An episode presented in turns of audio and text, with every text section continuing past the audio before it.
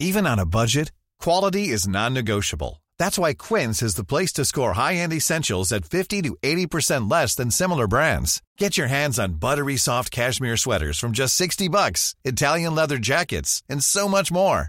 And the best part about Quince, they exclusively partner with factories committed to safe, ethical, and responsible manufacturing. Elevate your style without the elevated price tag with Quince. Go to quince.com slash upgrade for free shipping and 365-day returns.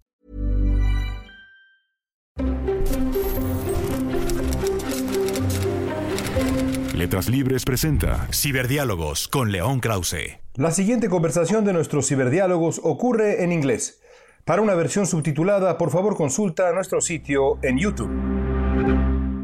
Queridos amigos, ¿cómo están? Bienvenidos una vez más a nuestros ciberdiálogos. Soy León Krause, gracias por acompañarnos a una nueva conversación.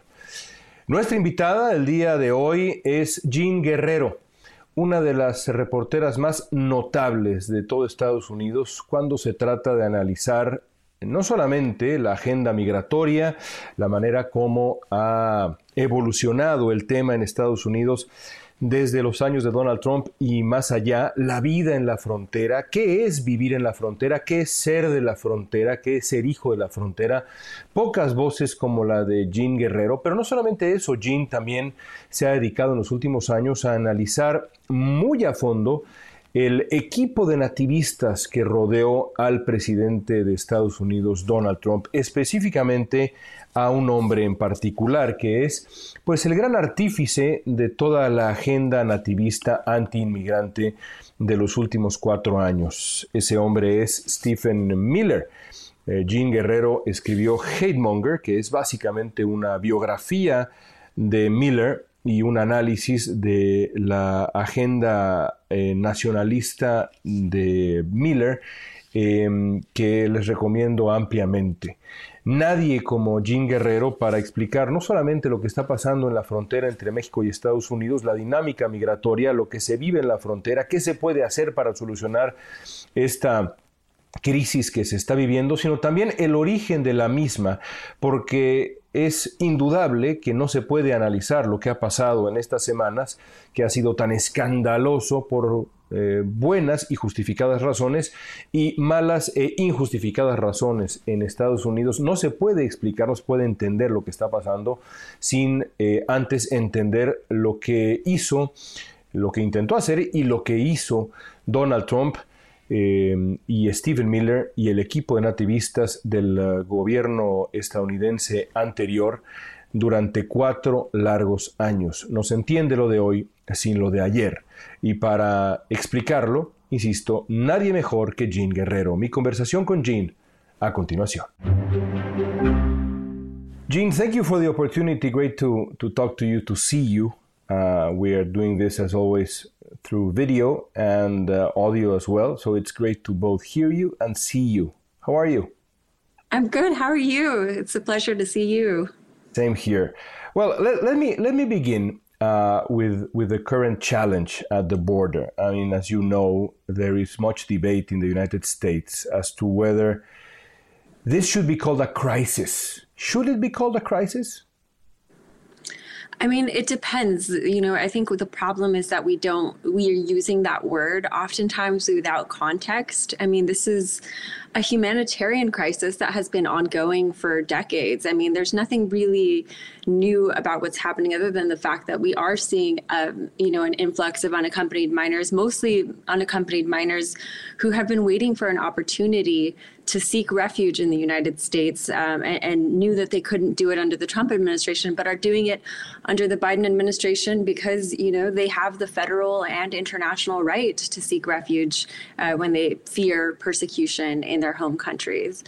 But as far as you know, it being construed as a national security crisis or some kind of you know some kind of homeland security crisis, I think that's incredibly misleading. It's it's very dangerous. It's going to lead to further draconian measures at the border that. Uh, you know, are going to maintain legal pathways into the United States closed the way that Trump, the Trump administration essentially strangled uh, legal pathways into the United States, dismantled the asylum system, dismantled the refugee admission system, mm-hmm and and so you know when we when we use this word crisis without context it, it, can really turn public opinion against you know something that is legal something that people have a right to request um, and and it could have severe consequences for these people's lives. Now let, us take a, a, step back uh, to a time you have reported on like very few people.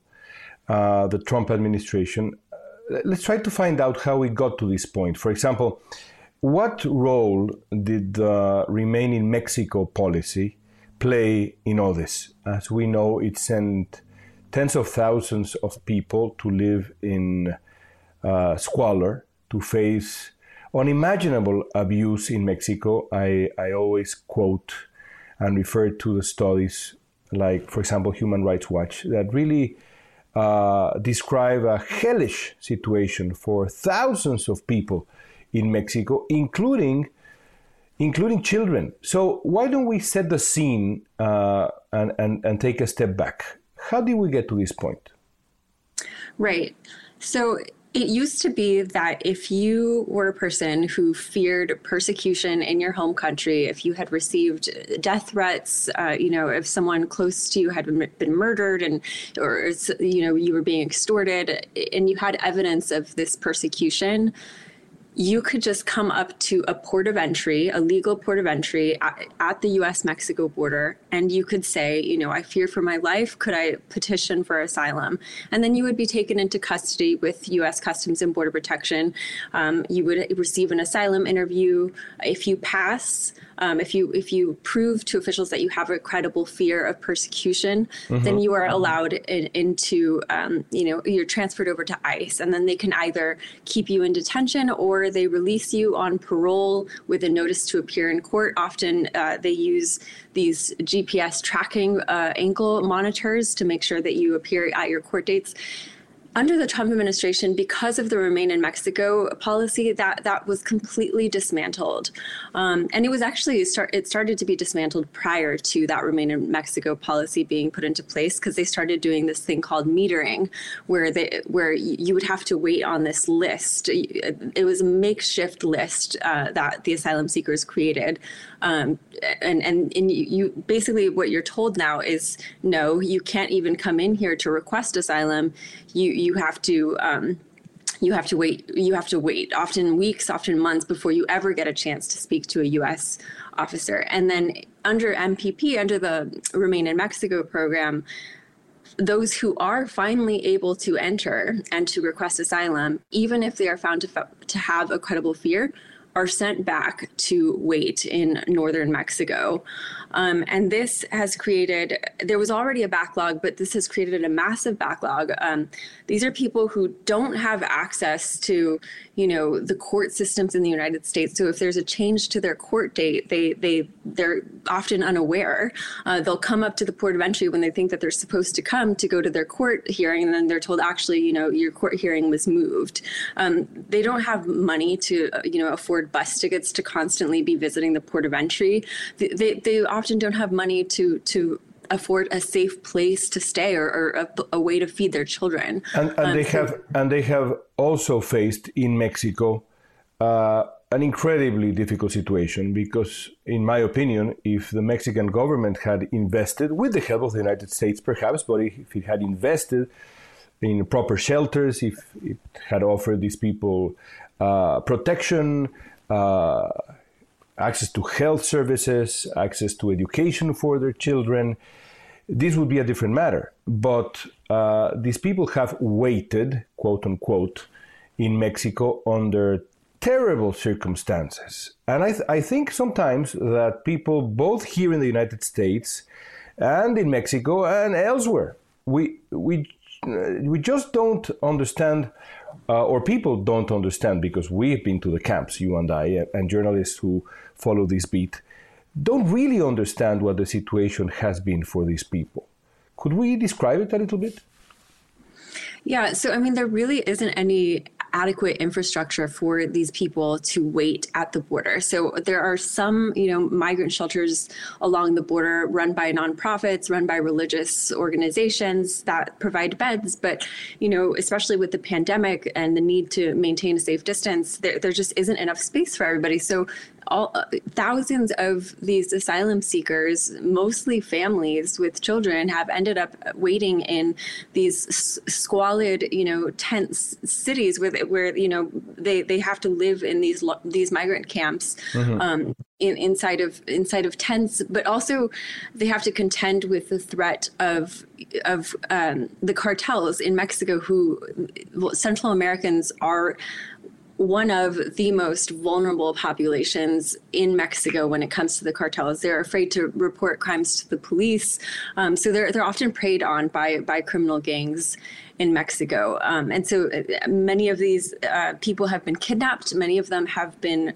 uh, raped, beaten, killed. You know, there, there's mass graves that have been found with with Central American migrant bodies uh, who have just been mass murdered. Mm-hmm. Um, and so, in addition to the fear that these families are living with because of the the you know the this, the traumas that they experienced in Central America and and other parts, you know, there's many people who are coming from Haiti and, and various parts of Africa they're also dealing with the fears of, of, of what is going on in northern Mexico, where the, where the cartels have really um, come to power ever since the militarization of, of the border. Um, you know, uh, forced them or allowed them to take control of, of these routes. Mm-hmm. Uh, the, the, the architect behind this policy, and again, we're talking about the last four years, without without which you, you cannot explain what's been going on uh, in these last few months, uh, the beginning of the Biden administration. The architect of this policy uh, meant to, and I'm going to put it very mildly, discourage immigration, both undocumented and fully documented, legal, into the United States, uh, was a man by the name of, uh, of Stephen Miller. Trump's main nativist advisor, and by the way, his main speechwriter, something that many people might not know. You wrote this terrifying and terrific book on Miller, really uh, fantastic book that uh, it was painful to read, but also very enlightening. So, what was he trying to do? What was Miller trying to do with not only the Remain in Mexico policy, but that set of policies and changes, some, some of them very small changes, almost untraceable changes to uh, immigration policy and law in the United States? What was Miller's, and but when I say Miller, Trump's main goal when it comes to immigration?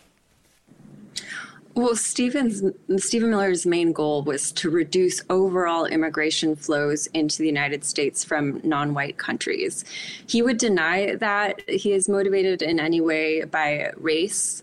Um, but when you look at his policies and the and his ideology and his mentorship, which I expose in the book, you know, it's very much about maintaining a white majority in the United States and and fears that are re, that are rooted in demographic shift. So it's not about keeping out cartels and criminals. It's not about national security it's about demographics and it's about culture. Stephen Miller wa- believes that the reason that we have, you know, uh, the United States that we have today is because of uh, white men. He thinks that everything that we value in um, in America, such as freedom and equality and justice, that these are all attributable to white men. Um, something which is obviously ahistorical and completely ignores the role of brown and black people in the history of this country. But he you know he was radicalized in this belief at a very young age and and so when he joined the Trump campaign Trump was about you know he he was about the border wall he he he liked this this symbol um, to, this, this wall that he knew could rally people around the theme of immigration, but he didn't really have any ideology around immigration aside from, you know, I want to appear tough. It was just a just a useful slogan for Trump, right? I mean, it, it stuck. It was no, build a wall, and he this this this master marketer, which he certainly is, he said, "Hey, they like that. Let's let's let's run with that." Exactly.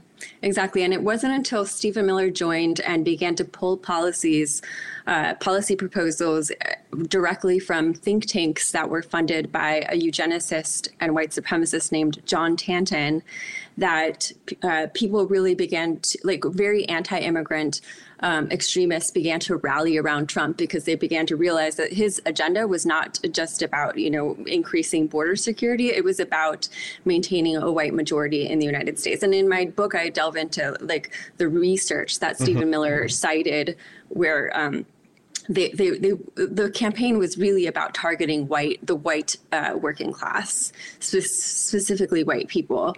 Um, and so in the White House, the, when you look at the immigration policies that Trump put into place, a vast majority of them impact families. Mm-hmm. Um, so not you know individual men, not terrorists, um, not cartels, not the ports of entry where a vast majority of our uh, illegal um, contraband comes through families. And this is because of Stephen Miller's, um, you know, immense fear that when people from Latin America, Africa, and the Middle East come here uh, and reproduce, that they will somehow displace that they'll somehow displace the white majority.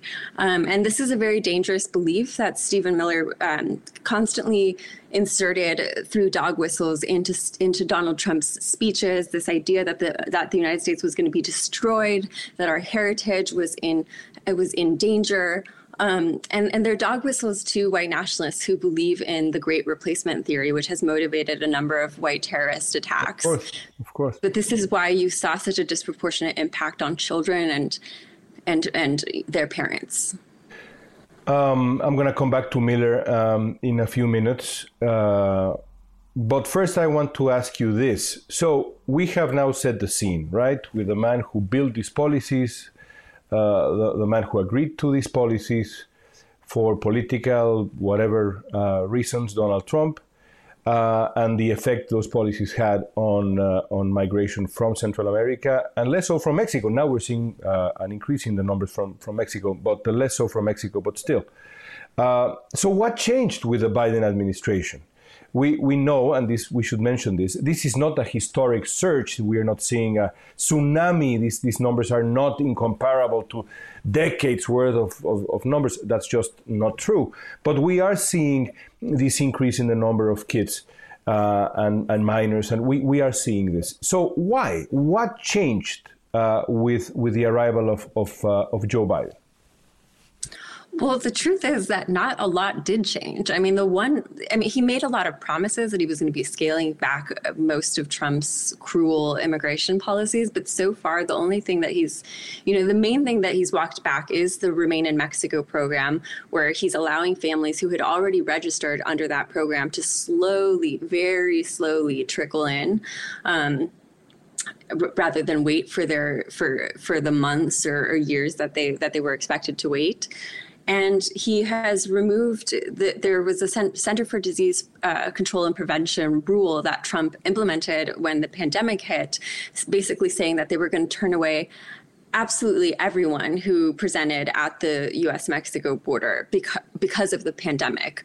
And Joe Biden decided that he's actually going to keep that in place for most people, but he thought that it was utterly inhumane and dangerous to turn away unaccompanied minors. And so he has decided that you know, if, if a child alone presents himself at the US Mexico border and requests asylum, he will not be turned back into danger um, simply because of the pandemic. And so this is why we are seeing an uptick in, in children uh, arriving in, in uh, Border Patrol custody, and, and they're experiencing some capacity issues, um, which they are dealing with rapidly. You know, the, the San Diego Convention Center is, is now going to be opened up to to shelter these children, uh, which is a massive space. Um, but th- that, those are really the main the main changes. Um, we're going to talk about possible solutions as well. But uh, let, let, me ask you about the role of the media, because uh, for a long time in the United States, everything has been uh, political. Um, and this didn't begin with Trump, but it certainly got worse with Trump. Suddenly, uh, our colleagues in the mainstream media in, uh, in English uh, are fixated with the border and framing this as a crisis uh, it was very surprising to me that ABC, for example, took its weekend show to the border itself and built a set right there. I mean, it was pretty dramatic, right? I don't remember seeing that from them during the Trump years when all this happened, what you just described. Um, is this playing into into uh, xenophobic rhetoric on, on the border? Is this playing into the hands of that nativist rhetoric, into into the the, the polarization that Stephen Stephen Miller uh, injected into the into the bloodstream of of, of civil uh, discourse in America? What's your opinion? Yeah, I mean, I think that right now the way that the term crisis at the border is being used by media organizations, both on the left and the right, is extremely irresponsible. It is creating hysteria, the kind of hysteria that the Stephen Millers of the world want Americans to feel. Uh, hysteria that there's some kind of invasion, that we're being overtaken by Mexico, by Latin America. You know, these these really dangerous uh, beliefs that are rooted in white supremacist conspiracy theories. Um, I think that the way that the crisis, you know, the way the word crisis is being used is incredibly irresponsible. It creates this, it, it associates immigration, uh, mm-hmm. uh, which is a fundamental human right, and the right to seek asylum with criminality, with negativity, with, you know, this is a crisis. Like, how, how is invasion? Deal? It's an invasion. Yeah, how, and it, exactly, an invasion. Like, how, it's, it's, the, these that is what the word crisis is starting to be associated with in people's minds and it's because of the irresponsible use of it now i, I also see a reluctance uh, this is the other side of the of the of the media discussion coin. I also see a reluctance to tell the stories of these of these immigrants. Uh, pu- public opinion. Uh, this is, I think, an interesting example. Public opinion on the Muslim countries' travel ban, this crazy policy that Trump put in place, that it's obviously no longer in place. Uh, it changed. Public opinion changed when people began to understand what the policy was doing to concrete to concrete people right? When the media started covering the story of the grandmother who couldn't come to the wedding the, the, the phd student who got his his his, his career cut off over this uh, arbitrary decision. Has the media failed to tell the immigrant story with with a few with a few exceptions. I mean, we certainly there are there are some exceptions and remarkable exceptions that we could think of but has the media and when i think of the media i think of like the the, the big mainstream media no? The the the, the, the, the evening news. Have they failed? Yeah, I think they they they played a huge role in the rise of xenophobia and white supremacy that we've seen over the past few years, uh, because of the fact that you know our major mainstream media organizations are have a very large problem of a lack of diversity.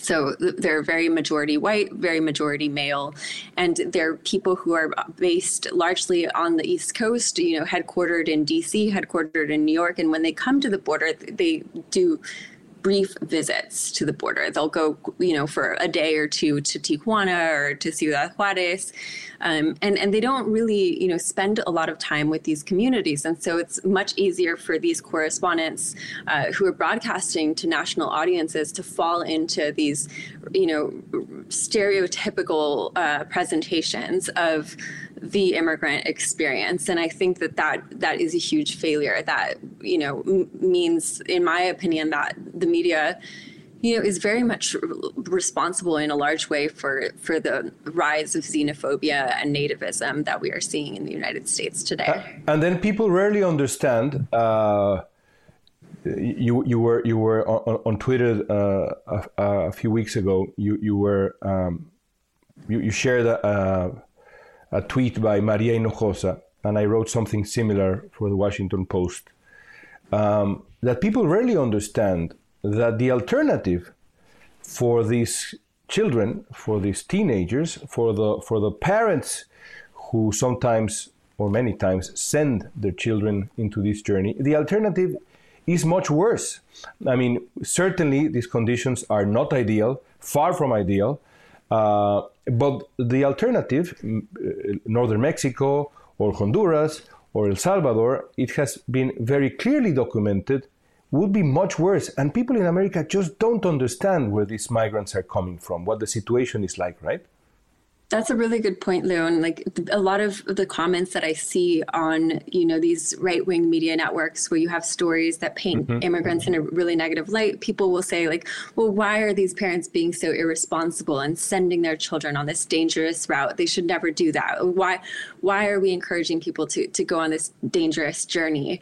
Um, and that what that reveals is a complete lack of understanding of the conditions in Central America and a, a complete, you know, ignorance and the fact that so many of these people have never had to deal with, you know, every single day waking up not knowing if you're going to survive, not knowing if your husband is going to return home that evening from work, not knowing if your children can safely play in the street. Um, these are conditions that create severe trauma in these individuals. And um, you know, a lot of Americans have never had to deal with that, and so they don't understand the conditions that are sending these people north. I think that I think that the majority of, of Americans have have not. Um, now uh, let's get to the to the solutions to the problem. Uh, through this, there are now more than eleven thousand children under custody of health and human services.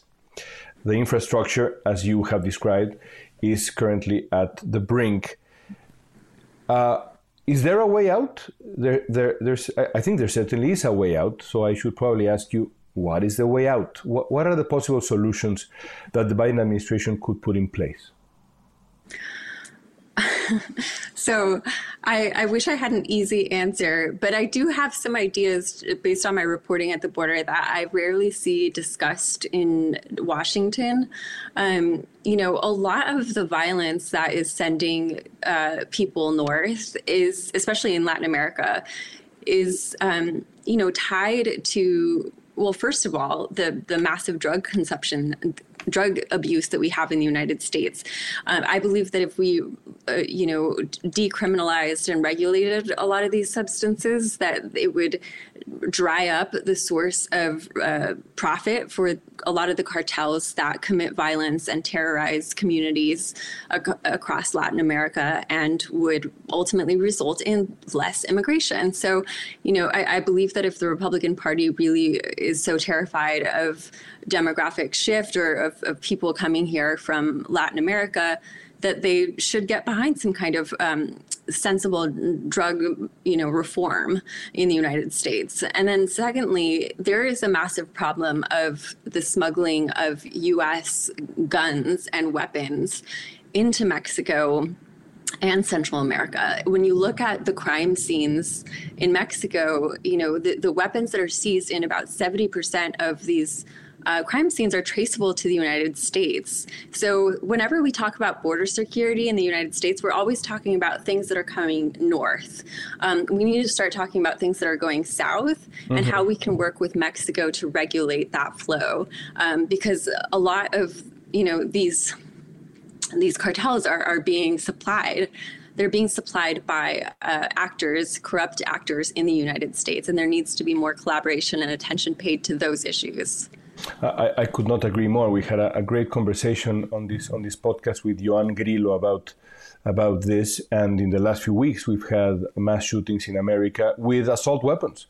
Uh, and I will never understand why this is controversial. uh, and when I say this, I mean the, the, the assault weapons ban. I mean, when, when you see the damage these weapons have done in the United States and in Mexico, uh, I, I just don't understand why this is controversial. Uh, I think it's a toxic side of American society and and, uh, and culture. Um, now, uh, uh, one of the challenges, because I think that people, it would be interesting to explain that the way this process would work with these kids is the government wants to hand them over to possible relatives, tutors, uh, people who could get take charge of these kids uh, while the process plays itself out. And one of the challenges is to get the parents or relatives of these minors who are already in the United States, these these uh, uh, adults, uh, responsible adults, to come forward and claim them. years of persecution have, have taken their toll because for years the parents, the, the whatever the grandparents, the responsible adults, the possible uh, people who could take charge of these of these kids, have feared they would be deported themselves under the Trump administration. So, so they simply didn't come forward in many cases. Is this changing? How, how can the Biden administration change that mentality and encourage people to come forward and claim the kids? Well, so that is one very important um, change that the Biden administration is making, um, where Stephen Miller, you know, decided to use this process where sponsors, because a majority of these children who come to the border, they have sponsors. They have somebody in the United States, as you were saying, who can receive them, who can house them, who can take care of them, uh, whether it's an aunt, whether it's a grandmother, whether it's a mom. But Stephen Miller implemented this program where they collaborated. So, so where the Office of Refugee Resettlement, which mm-hmm. is in mm-hmm. charge of contacting these sponsors, was now you know sharing this information with ICE, with the agency in charge of deporting uh, families. So that fro- it created a paralysis of sponsorship where, you know, as you were saying, people no longer wanted to come forward. The Biden administration is scaling that back. They're they're, they're walking back that Stephen Miller policy with the hope that um, sponsors will now come forward. That's one of the reasons that we see um, you know backlogs and, and capacity issues in the migrant in the child migrant facilities because um, they're waiting and waiting and waiting for a sponsor to come forward to be able to contact that sponsor and the the faster they're able to do it without these sponsors fearing that they're going to be deported the better for everybody for, for the better for the kids the better for the families the better for our own you know officials who are who are dealing uh, with with these children mm-hmm. um, so but right now you know as you mentioned the problem remains that there, there's still this lingering fear this uncertainty you know well how do, how do i know that they're not going to deport me? And and so there continues to be uh, a slower processing taking place than before.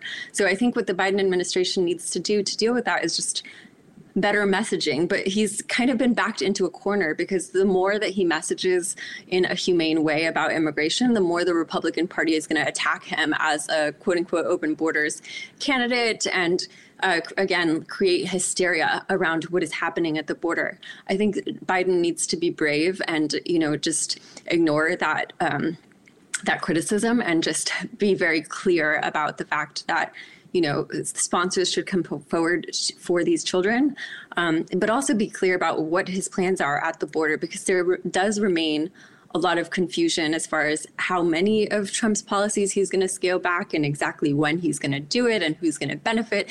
And this is why you see so many um, migrant camps at the border, um, just of people just waiting and, and waiting to find out if Biden is going is going to let them in. So there needs to be a lot more clarity.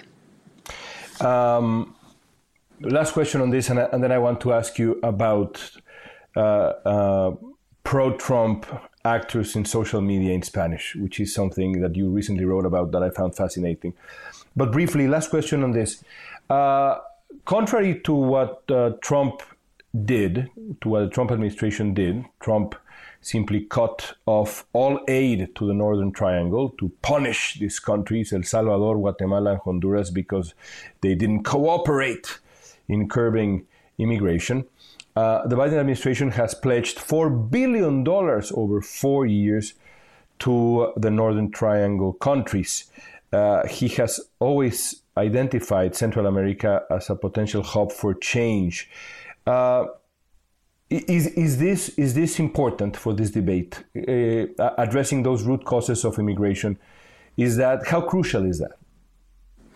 It's incredibly crucial. I mean, if we do not address the root problems of, you know, insecurity in these countries, then people are going to continue to come. I mean, it does not matter how militarized the U.S. Mexico border becomes. Um, if we don't address the root factors, the, the problem is going to continue.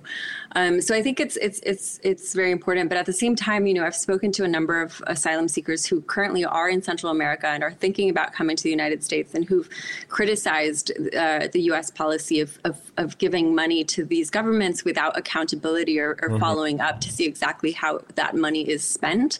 They tell me that you know know that you know the actual you know low income families, the, the starving families in, in, Central America are not actually seeing any benefits from this money. Um, I, I, don't think that's true across the board, but I definitely think that there is currently, you know, the problem of, of having uh, having to make sure the, the Biden administration needs to do a better job than previous administrations of ensuring that the money that is provided to these governments is is spent in an ethical and helpful way for these families. It's going to be an interesting challenge. Now, let me ask you about something else. Um, over the last couple of years, I would say over the last couple of years, something interesting has happened you know, on social media in, in Spanish. Uh, we have seen the, the emergence of pretty, pretty virulent pro Trump, pro pro nativist accounts. Uh, you recently wrote about a couple of these people. Uh, what did you learn? Well, so these were people who had gained a large following under the Trump administration, and you know they they are regularly live streaming out of the migrant camps along the border and whipping up hysteria in the United States about uh, the, the, the humanitarian uh, problem that we see along the border by by spreading false conspiracy theories that are very popular among white supremacists, such as the idea that the Jewish philanthropist George Soros is paying for these people to come here, that there's some kind of orchestrated invasion or takeover funded by the Democratic Party, that there's child trafficking funded by the Democratic Party, constantly conflating asylum seekers and their ad- advocates with um, with traffickers, and and um, what I found about what I found really fascinating was was you know I was investigating one of these individuals who has partnered up with a U.S. right wing media network called Real America's Voice, uh, and and is regularly featured on Steve Bannon's new show called The War Room. Um, he is a deported. Uh, person who uh, is was convicted of a f- federal drug trafficking charge, which would actually make him inadmissible to the United States without a very hard to get visa waiver, either from the Attorney General himself or someone high up in the Department of Homeland Security. Um, and to do that, obviously, he would need very strong political connections, uh, or he would need to work as an informant. And this is a, an individual who is currently collaborating with, working very closely with allies and longtime friends of Congresswoman Congresswoman Marjorie Taylor Greene, who's the congresswoman known for promoting the QAnon conspiracy theory mm-hmm, that mm-hmm, you know mm-hmm. Democrats are pedophiles, that they drink babies' bloods, th- things like that. Um, the California and, fires were caused by a by a, a, laser beam from space built by the Jews. Yeah, that that that's yeah. sort of sophisticated intellectual thinking. Yeah, so this congresswoman has two U.S. based friends at the border who have joined up with this man Oscar Ramirez to spread lies about the asylum seekers. You know, he he he has called asylum seekers. Uh, lazy people who are looking for easy money, easy welfare. He says that Black Lives Matter are, are idiotic idiots. He m- ridicules the idea of wearing a mask for COVID. He like will regularly dress up in a full body suit and laugh at people who are worried about COVID. So just absolutely crazy stuff. And now, he is he's becoming incre- incredibly he, he's gaining a very large following by spreading conspiracy theories about the about the migrants. We, we, we saw this also in Florida during the election. I think that that was that, that might have been a different uh, phenomenon, although the effect of misinformation and conspiracy theories is similar.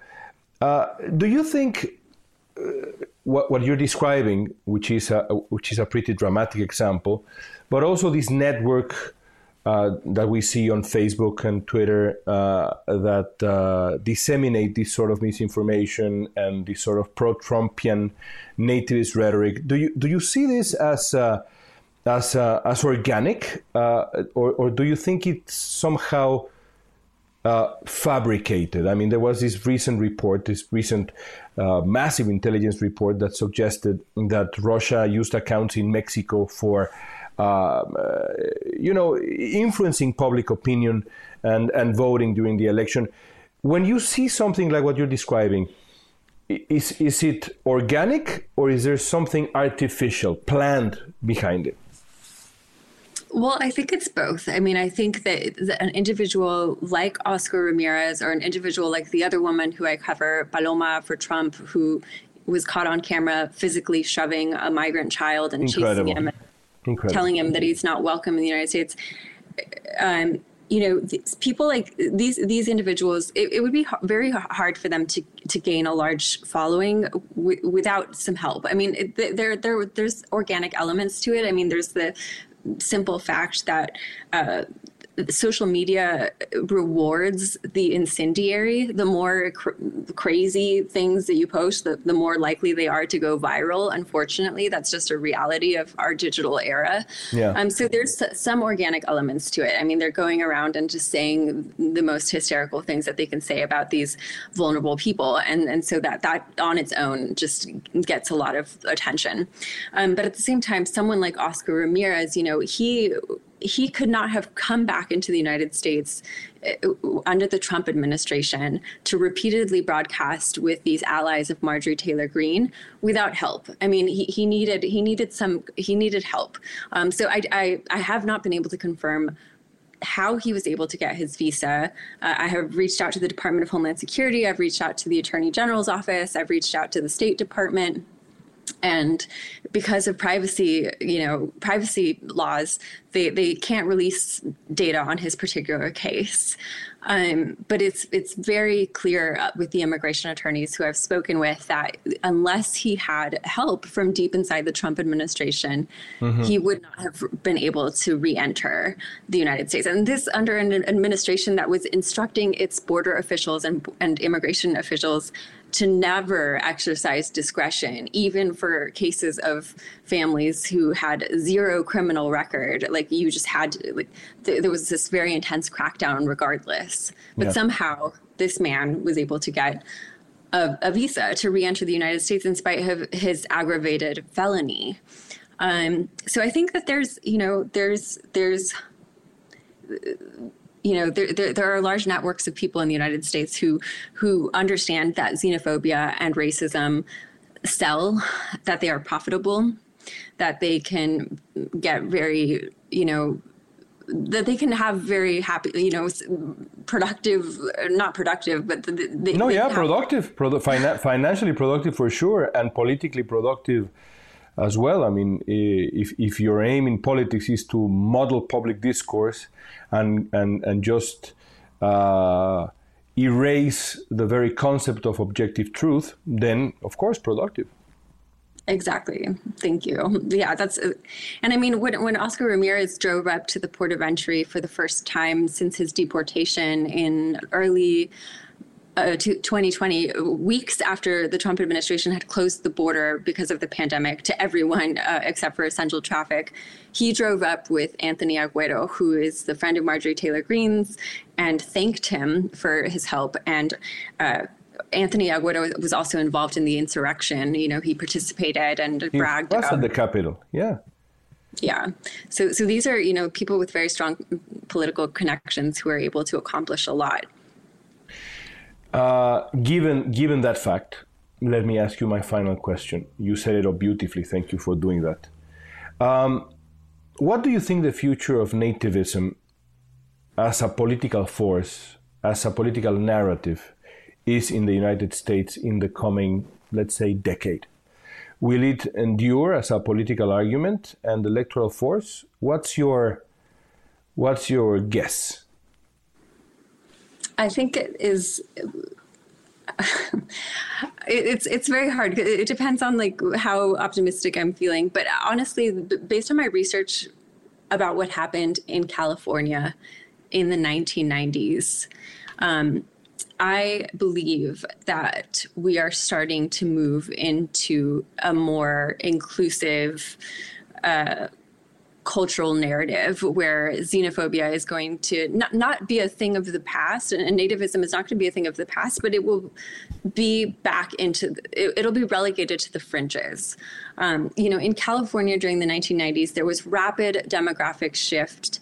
Uh, white people became a minority, non Hispanic white people became a minority for the first time in California during that decade. And there was mass hysteria uh, provoked by white supremacist groups that there was going to be there, there, was a quote unquote third world takeover, that civilization was going to end, uh, that you know the, the civilization was incompatible with these brown people. Um, just a lot of hysteria, and and there was a huge anti-immigrant crackdown. You had uh, bipartisan political measures against bilingual education, against affirmative action, against social services for immigrant families. And then the 187, was, right? Pete Wilson. Prop 187 was, yeah, one of the best examples of this hysteria, and it was later found unconstitutional. But, you know, it was a very anti immigrant decade. And then what happened is, you know, Latin American families, um, you know, partnering up with with Black communities, realized that they they had to fight for for social justice, began to politically mobilize in in in ways that they never had before, and ultimately turned the state blue, and that happened very rapidly. And mm-hmm. I think that the United States is currently experiencing the same growing pains that California was experiencing back then, where there's this idea that multiculturalism and diversity is going to spell the death of civilization. And obviously, that is not true. You know, it didn't happen in California, it's not going to happen in the United States. I think that slowly the American people are going to come awake to the fact that diversity is a strength and multiculturalism is good for our economy, for our national security, um, and and we're just you know the Trump era is essentially uh, a, a, national level uh, example of what happened in California during the 1990s, but that we are slowly growing out of that. I see you you you woke up pretty optimistic today, Jean. yeah. Yeah, I, I, I I want to agree with you, and frankly, I tend to agree with you. Uh, and I think the California example is is remarkable, and uh, and uh, it's very uh, illustrative of what should happen in the United States. And when you see young people and when where where, the, where their politics are heading and where their cultural sensibilities are heading, I think there's reason reasons to to, to feel just as optimistic as you have you have uh, shared with us uh, this this uh, time around. So, Jean, thank you so very much. Always a pleasure to to read your work and now to be able to listen to you for uh, for this for this nice long chat on these topics that you know better than than almost anybody in the United States. So, thank you so very much, Jean. Thank you so much, Leon. It's my pleasure always.